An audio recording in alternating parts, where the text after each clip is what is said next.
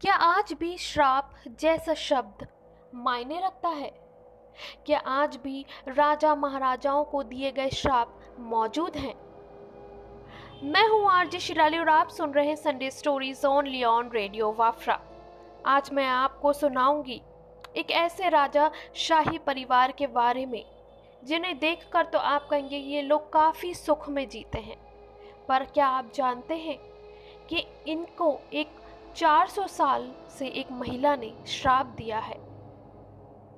तो मिलिए, मैसूर के उस शाही परिवार से मेरे साथ, जो 400 सालों से एक महिला के श्राप के साय में ज़िंदगी जी रहा है।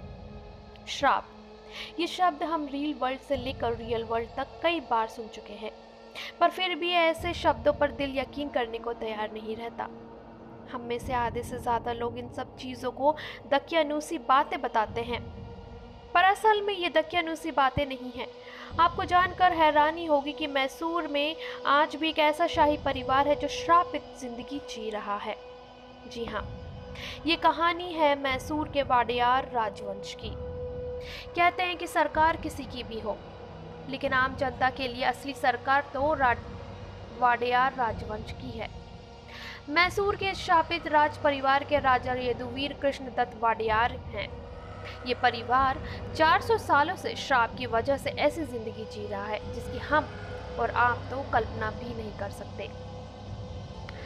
कहते हैं, सोलहवीं शताब्दी के आसपास वाडियार राजा के हुक्म पर विजयनगर राज साम्राज्य की सारी संपत्ति लूट कर उसका पतन कर दिया गया था। इस घटना के बाद वहाँ की महारानी अलमेलम्मा अपने तिरुमाला राजा के साथ तलकक्कड़ चली गई।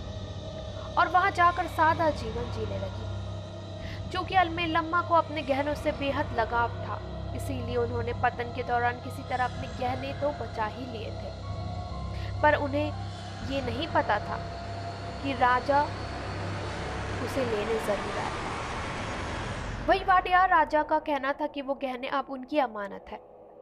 इसीलिए उन्होंने अपने सैनिकों को गहने लाने के लिए महारानी के पास भेजा।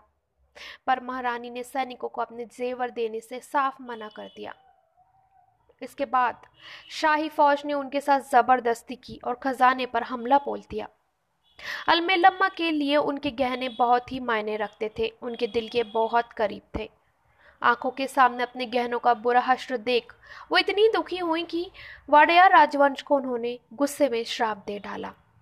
अलमेलम्मा ने शाही परिवार को श्राप देते हुए कहा कि, जिस तरह तुम लोगों ने मेरा सब कुछ छीना है, उसी तरह तुम्हारा राजवंश संतान विहीन हो जाए, और तुम्हारे वंश की गोद हमेशा सूनी रहे।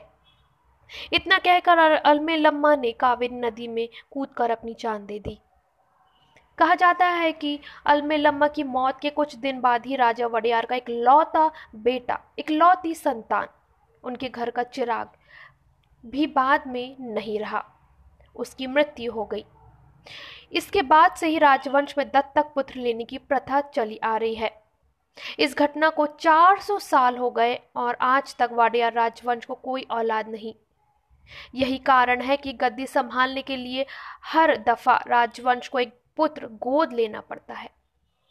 तो आपने भी सुनी कि श्राप आज भी मौजूद है।